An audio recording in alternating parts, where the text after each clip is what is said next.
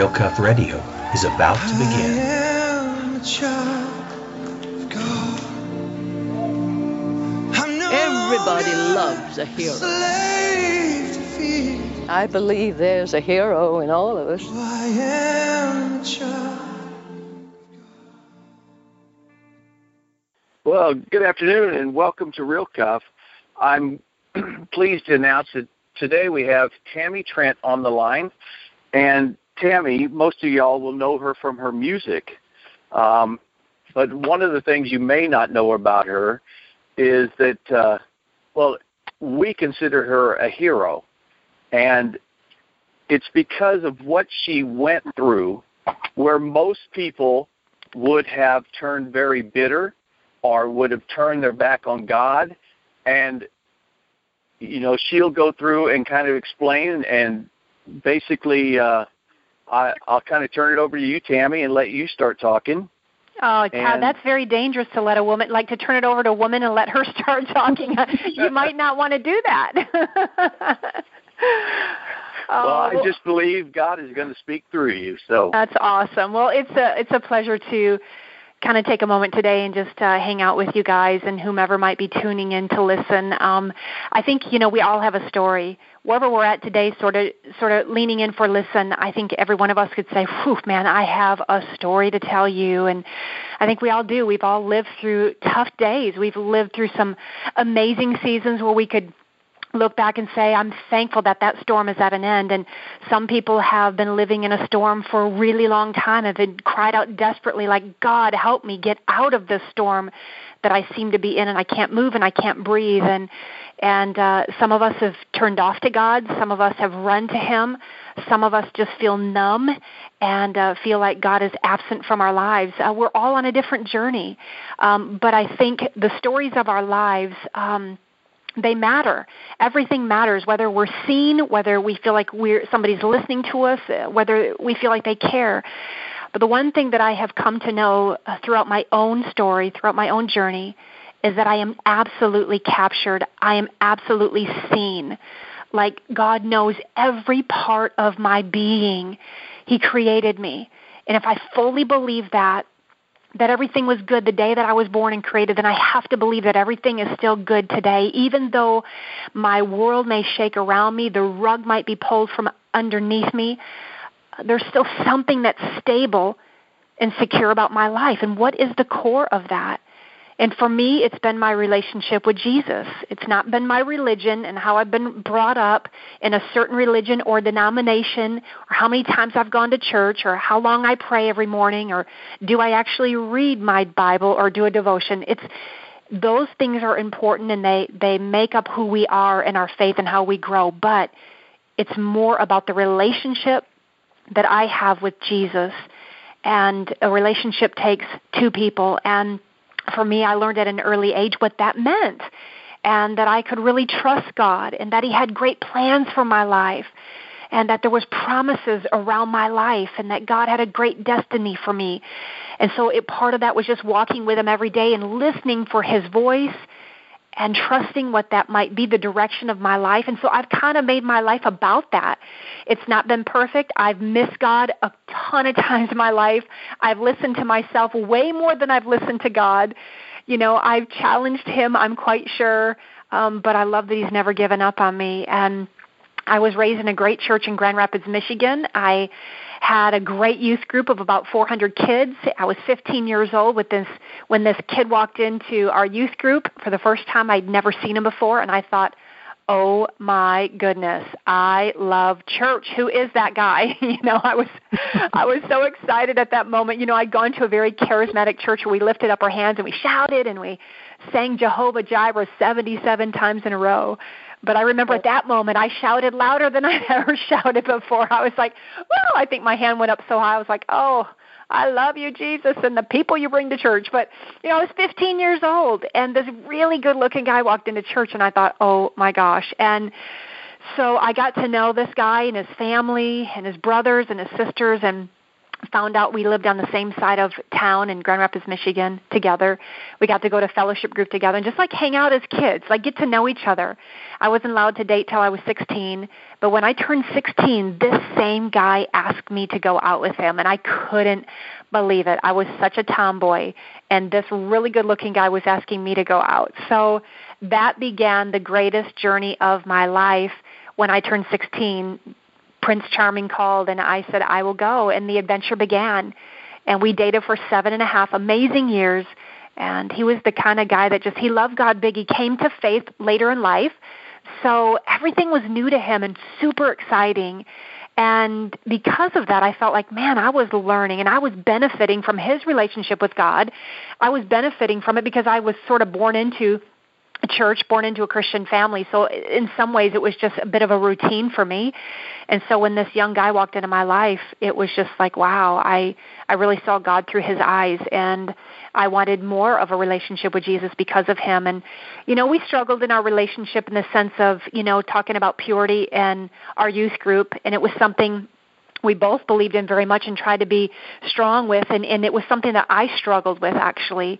He was very strong and very, he had a goal, and his goal was to protect me and the relationship he felt God had given him, and he was just so strong and so mature in that and feeling like God had a plan for our lives, and we had to make good choices now. Well, you know, it wasn't what I wanted to hear, but yet it was what I wanted to hear. It was everything that was right. Everything was right about this guy, and I fell even more in love with him. So after 7.5 years of dating, we finally married, and that was when the greatest adventure of my life began. The day we were married, it changed everything for me. This little girl that was brought up in a Christian home, and yet later in my life, my parents were divorced, and it was really tough for me not having a father in my life every day. So when this young man walked in my life and just began to speak life to me and really great things and love and adventure and consistency and faithfulness, you know, everything I experienced in our dating relationship now just overflowed into my marriage, and I felt truly like such a blessed girl. Tammy? Yes. That, when I read that in your book, as a parent, that really encouraged me, because I thought, you know, as parents, we're always concerned, how much should we allow our kids to even go out? Mm. You know, do they have the... what it takes, because as parents, as you get older, you begin to realize all these things that God asks you to do is for your best. But when you're young, you don't always understand the consequences. And what I've told my kids, you don't always think, you just jump and do. Yeah. So after reading your book, I thought, wow, what an encouragement to parents that this really does happen. Yeah, I mean, I think it can. And especially on a guy's end, thank you, Lord. I know. I felt so lucky, that I had found such an amazing guy in that sense, because it's tough. I mean, it's tough on us kids, and especially I think us young girls, you know, wanting to be loved and wanting to feel valued and cherished and pretty and important, and that somebody cares. And you know, it first starts in our home with our parents. You know, how much they are listening to us, and especially like our fathers. You know, it's in us little girls feel protected by our dads, and our dads telling us that we can be anything, we can do anything, that we're valuable, that we're amazing, let me take you on a date night. And, you know, I never had that. And when I have friends in my life now and I see them taking their little girls on date nights like their dads, you know, I get so moved by that, and I think, oh my gosh, I wish I had that, because I tended to find my value in boyfriends and my worth in boyfriends. So when Trent walked into my life, you know, it was a different kind of boyfriend, and I'm so grateful to God when I look back at that this amazing guy who lived life, who was fun and adventurous, he was non-religious, but he was super, super cool, but he loved God, and he cared about the things of God, and he cared about me and protecting me. I was very, very fortunate to have found that in my teenage years. Yes, you were, definitely. And I don't know what to tell, you know, when you talk about kids, you know, I never had the privilege of having children, and I don't know how I would be with a parent, you know, as a parent with my kids. I would just have to trust them that they've been taught well, you know, I'd have to, you know, watch their, obviously I would think I'd have to watch their behaviors, and I would hope that I'd be a parent that spent a ton of time with my kids and, you know, just felt like I really, really knew them. But I know you can't, you know, there's so many things with social media now that we can't always regulate all the time, even if we think we know our kids super, super well. So, I mean, I guess it's just praying constantly, being a praying parent over your child, you know, and just really just trusting that when you let go that they are held and that they're smart enough. And you know, I guess I don't know what else to say except for I think I would be on my knees every night that they were out. Yes. Mm. Yes, I agree with that. Yeah. So how about we go to September 10th, 2001, and tell exactly, you know, what happened there. Yeah, so how do I fast forward in my life after meeting the guy of my dreams and getting married and beginning that life, and, you know, where do you go from there? Well, I was a little girl that had a dream, and in 1995 that dream became a reality for me, and I signed my very first record deal and took his first name as my last name. Together we were Tammy and Trent Linderink. But now on the platform, I became Tammy Trent. We started traveling the world together. He started managing me and running sound, and, man, we loved it. We loved being together. We loved hanging out. We loved serving people. We loved going on the mission field. It felt like life was just great. It was good. We moved to Nashville, built our first home together in 1999, and came out with a new album on a major, major label, Sparrow Records at the time, and had a number one hit off of that album. And it just kind of felt like, you know, everything makes sense. We were married for 11 years at that point, and you know, a number of records under my belt, and just kind of getting into a season of question, though, of what's next. You know, what am I supposed to do next with my life? Everything feels right. It feels good. And yet there's something stirring in my soul, like something more. There's something different. And I didn't know if at that point it was starting a family, maybe laying down all this music, maybe laying down the thought of writing books someday, or, you know, maybe it was going on a mission field. Like, I didn't know, but I was in a season where I was asking God, what is next? What do you have for us as a family? What do you have for me individually? And I really believe that it was starting a family. Like, I had a feeling God was up to something. I just didn't know exactly what it was. And we got a call to go over on a mission trip to Jamaica in September of 2001. And I remember thinking, this is really going to be an awesome trip. Like, I feel like God is up to something. He's sending us on this trip. It's going to be pivotal. And we took off to Jamaica. We had 1 week to vacation on one side of the island to sort of just have that time for just us. And then we had a day to travel from one side to the other to begin this mission trip. We headed to a beautiful place on our way there, halfway there, to a beautiful legendary place in Jamaica called the Blue Lagoon.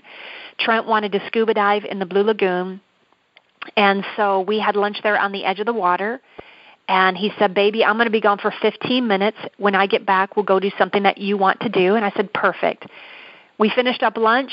He suited up, and he slipped into the water, and halfway between that dock and that hole in the lagoon that went down 240 feet deep, that he wanted to explore in, he lifted up his head out of the water and he waved goodbye to me, just like he had done a million times before, only that time was different. I had no idea at that moment that that would be the last time I would ever see Trent again. He sunk beneath the surface and he was gone. He was free diving that afternoon. That's when you hold your breath without oxygen, without tanks. He could hold his breath up to about 5 minutes underwater. And so I watched him for a while, maybe come up and down for breath every few moments. Then I got sidetracked watching some other swimmers, finishing lunch. But 15 minutes had turned into 30 into 45. And I remember at that moment, something is not right. Like, if Trent said 15 minutes, that's what he meant. If it was going to be longer, he'd come back and tell me because he'd never want me to be afraid. But now 45 was turning into an hour. And I remember for the first time in my life, really, I was completely scared. I felt completely hopeless. I knew that something was wrong, and I didn't know what to do. I was in this foreign country. I was all by myself out in the middle of nowhere, and I have no idea where my husband is. I remember feeling frantic and shocked and numb already, and I called in a dive team that came and began to search for Trent in the Blue Lagoon. And with each passing moment, I couldn't help the feeling of just simply knowing my life would never be the same again. Like everything was moving so fast except for me. I couldn't move. And I remember going into this back room of this restaurant, being by myself, and I had a very defining moment. I think many of us have those defining moments in our lives where we can look back and go, oh, gosh, Tammy, I remember exactly this moment, exactly this place, when a defining moment happened in my life, and mine was there. I lifted up my hands toward heaven, and I began to pray, and yet the only thing that would come out of my mouth was, help me, God, help me. And then I began to just sing songs, because that was so my ministry to other people my whole life, signing record deals, writing songs, singing songs. So here I was singing songs, reaching out to God in any way that I could, because I needed comforting. I needed to be reached. I needed God to see me at that moment. And I was doing absolutely everything I could to reach him, to feel the presence of God. 3 hours went by, and the guys came in and said, Tammy, we have to call the search off. We can't find him, but we'll start again in the morning. And I went up to a home of two strangers, and I'll never forget the next morning the doctor coming in and saying, I want to show you the television in the other room. And I walked in to that room staring at the television the morning of September 11th, 2001. As the second plane plowed into the Twin Towers in New York City, I was standing there thinking, this must be the end of the world. Nothing made sense to me at all. America felt like it was falling apart. My personal world was falling apart. Then I got the call from the doc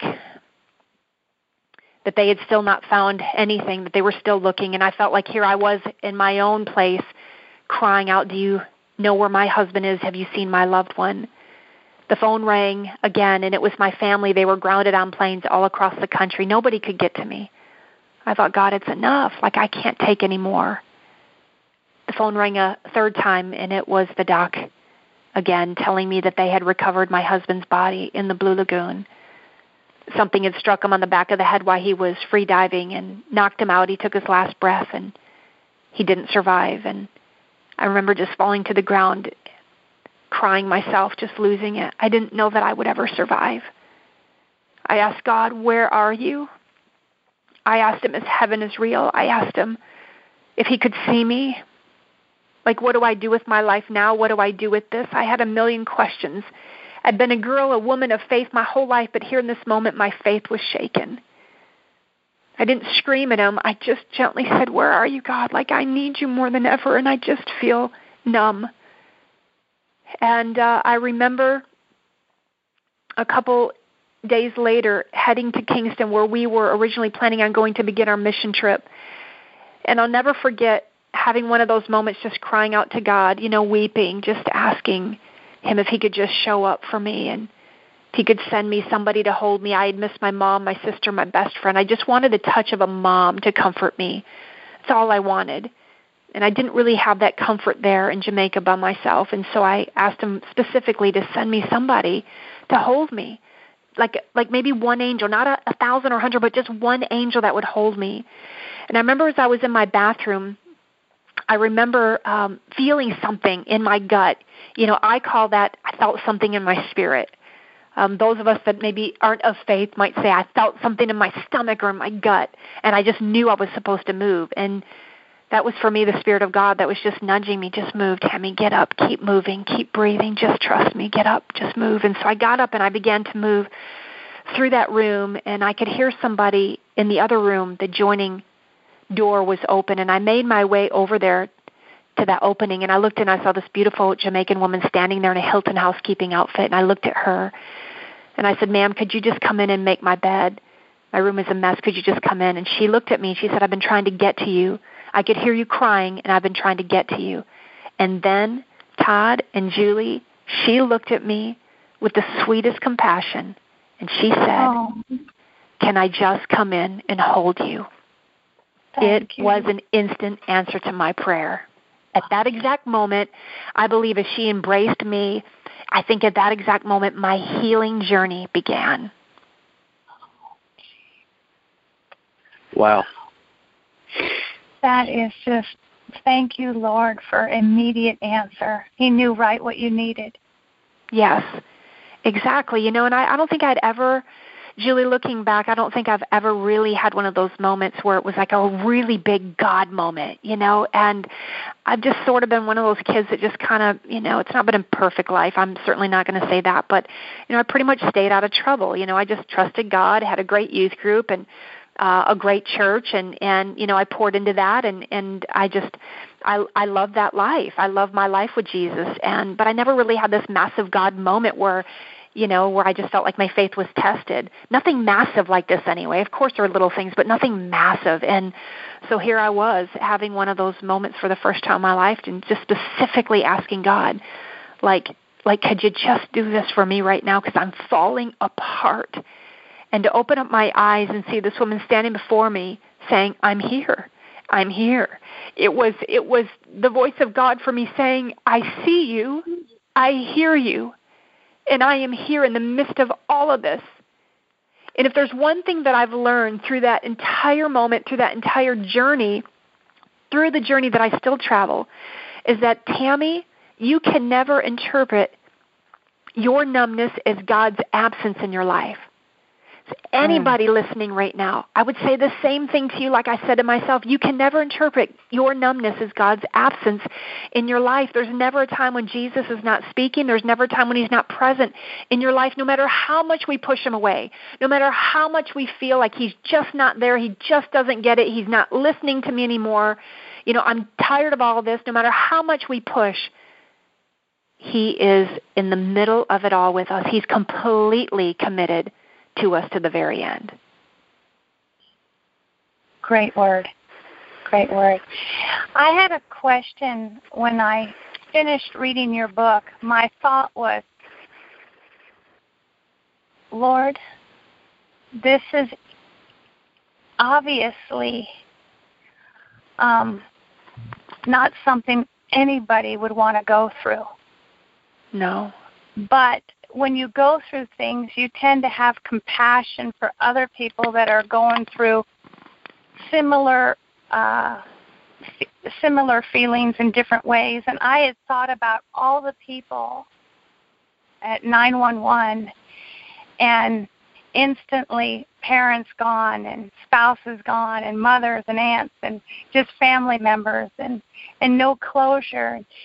And I always was curious going, I wonder how God used her to bring hope or healing or any kind of tangible way. Did you see yourself through the journey? Would he put you in front of people to testify in any way of helping others that had gone through maybe from 911 or just different circumstances?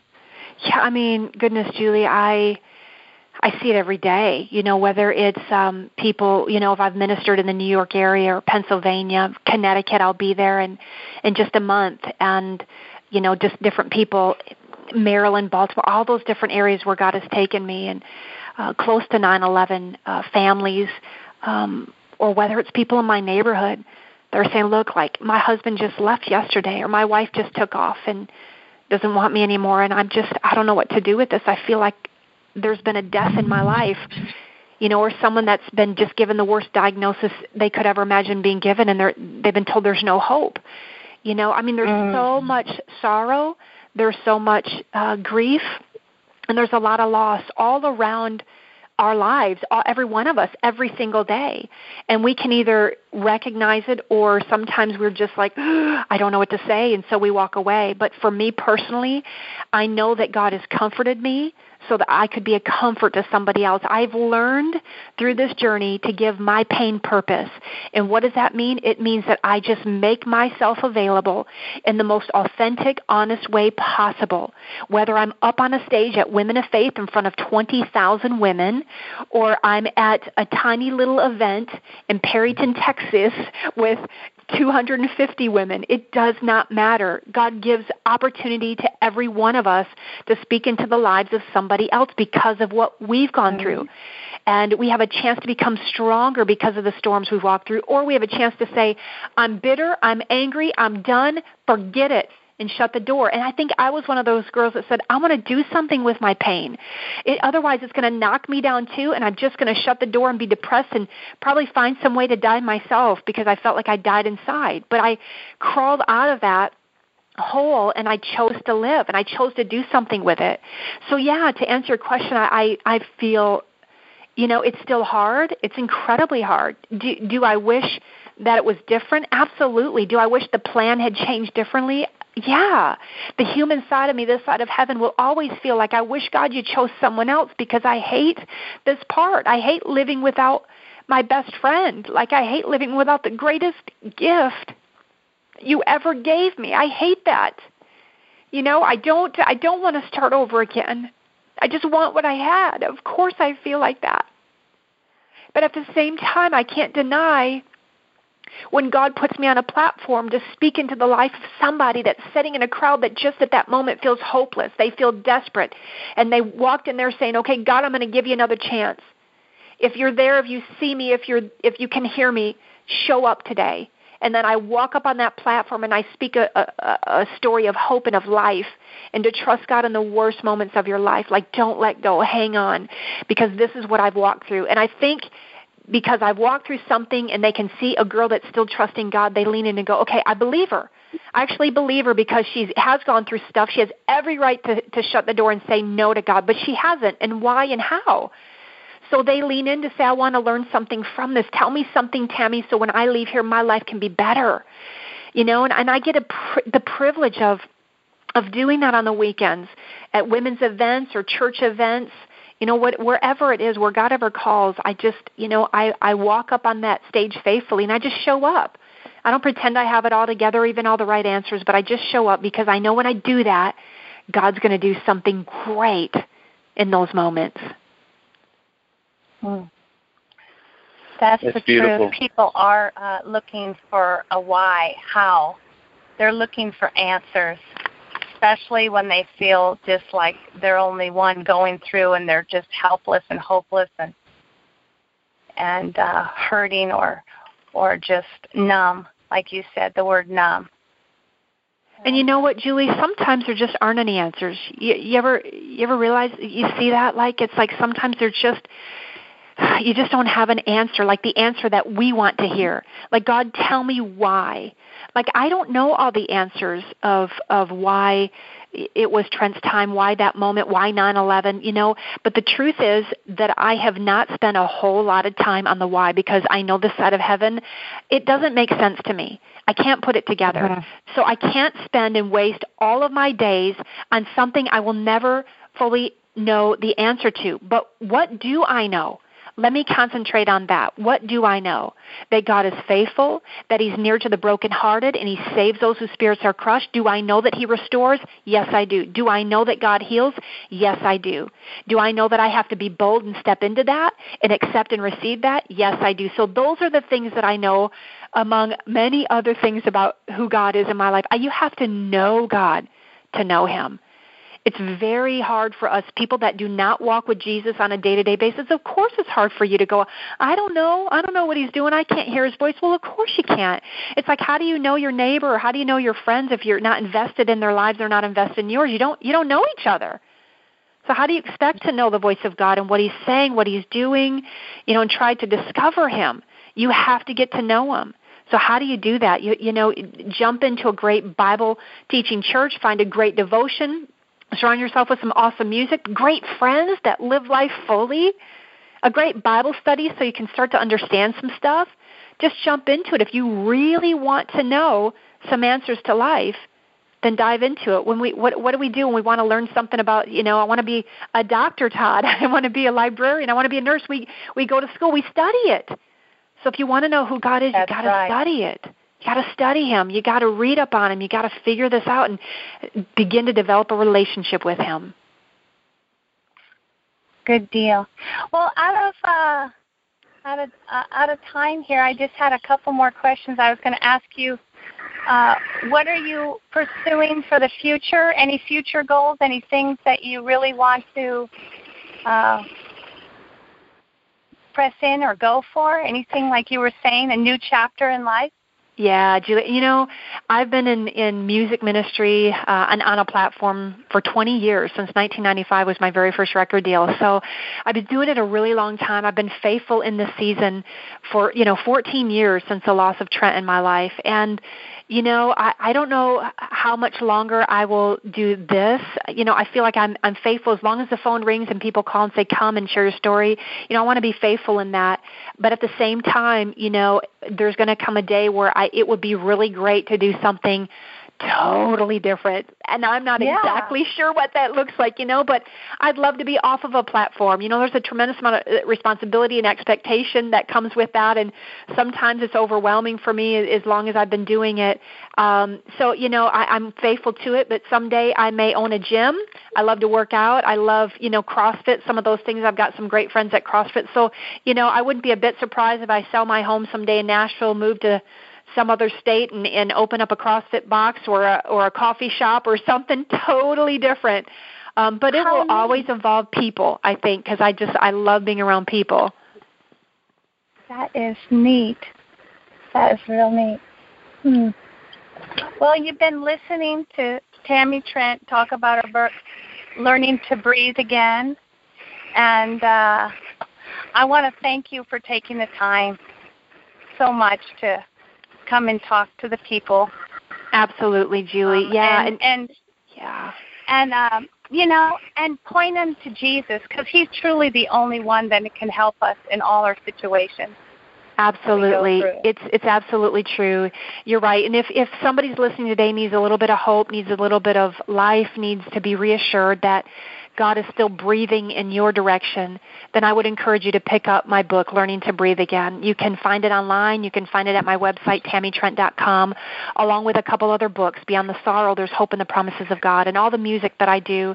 It's intentional, and it's with great purpose that I would pray that I can offer hope to somebody that feels very hopeless. There's definitely rainy days and there's sunny days. Both are part of the seasons of life, and they have their own distinct purposes. Trouble's definitely all around us. Heartache is all around us. It just doesn't discriminate and who it visits. It's just there. It's not a matter of if I'll go through something. It's just a matter of when. We're all going to go through something. But the truth is that God is a God that heals. And he says, come to me as you are and let me heal you, let me rescue you, let me save you. And when you become stronger, I'll use your life also to impact another. That's fantastic. Well, Tammy, would you mind praying over the audience? I'd love to. I would love to. Father, I come to you today, Jesus, in the best way that I know how, just sort of giving you everything that I've got in the purest way that I can, the good and the bad. With all that I've been through, Jesus, as hard as the road is that I've traveled, I thank you in this exact moment, Father, for choosing me to trust me enough to know that I would hopefully offer my life's journey to somebody else and to tell them, God, that the only way I've gotten through this is through you and the hope that I have in Jesus Christ. So, Father, I pray for that person that just feels absolutely hopeless, that feels completely numb, that feels like there's no direction, that feels just tired, they're exhausted. I pray, Father, that you would breathe in their direction. They would stop where they're at and just take a deep breath and know that, God, you are completely committed to them to the very end, that it's not over, that they have been equipped for the victory, meaning that you have given them everything they need to fight this. I pray that you'd give them courage to speak life into any circumstance that's happening in their life right now, that they would speak words of life, and they would begin to pray. And thank you, God. Thank you for healing. Thank you for providing for them. Thank you for restoring. All we need to do, Father, is come to you that one time and just lay it on the line and pray, and then begin to thank you in faith, having enough faith, God, that you'll do something great with the ashes of our lives. And then trusting you, whatever that outcome is, trusting you, Jesus. If we get to a place of laying it down, we also have to trust you for whatever outcome that would be, that you have our best interest in mind, that you are fully in control. So may we lean on that today, the understanding of knowing that you're in control of our lives at all times, that others have free will, that they may also cause disappointments out of their own disobedience or selfishness. But God, I believe in those moments you can restore and you will bring healing in Jesus' name. So may we be faithful in our storms. May we trust you in the storms. May we be stronger through our storm, God, and know that this life is just temporary. So may we put our faith and our trust in you, knowing that you are a God that saves, that you are a God that offers hope and eternal life for every one of us, that that's a free gift to us. And may we accept that and begin to grow in that. In Jesus' name I pray, amen. Amen. Amen. Amen, well, Julie and Todd. Thank you so much. Thank you, Tammy. We really appreciate you coming on. You're welcome. God bless you guys so much. God bless you, too. Okay, bye-bye. You know my heart. You've seen the darkness in it, the disappointment that dimmed the innocence of it, and my soul knows, and so it goes. How beautiful you are, bright and morning star. I bow down and kiss your feet, the feet that led me from the dark.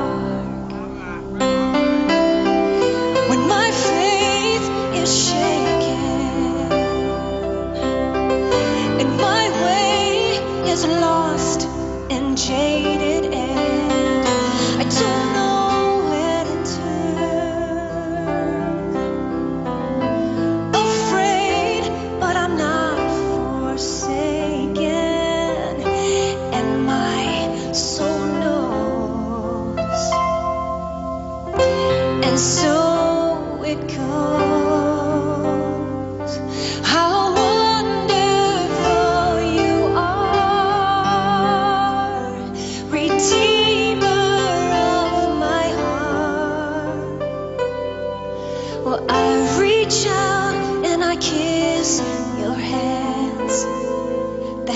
That wear love's scars.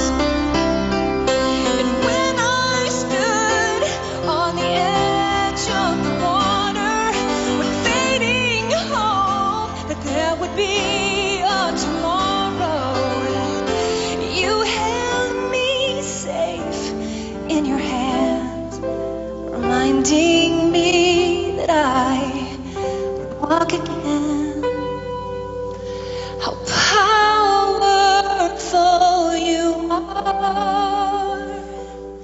You've carried me this far.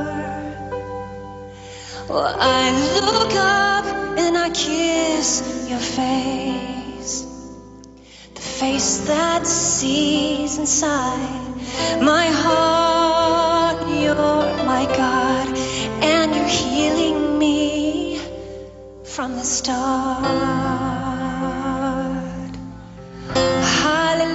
Jesus, hallelujah, Jesus, hallelujah, Jesus. I will never stop needing you, never stop longing for you.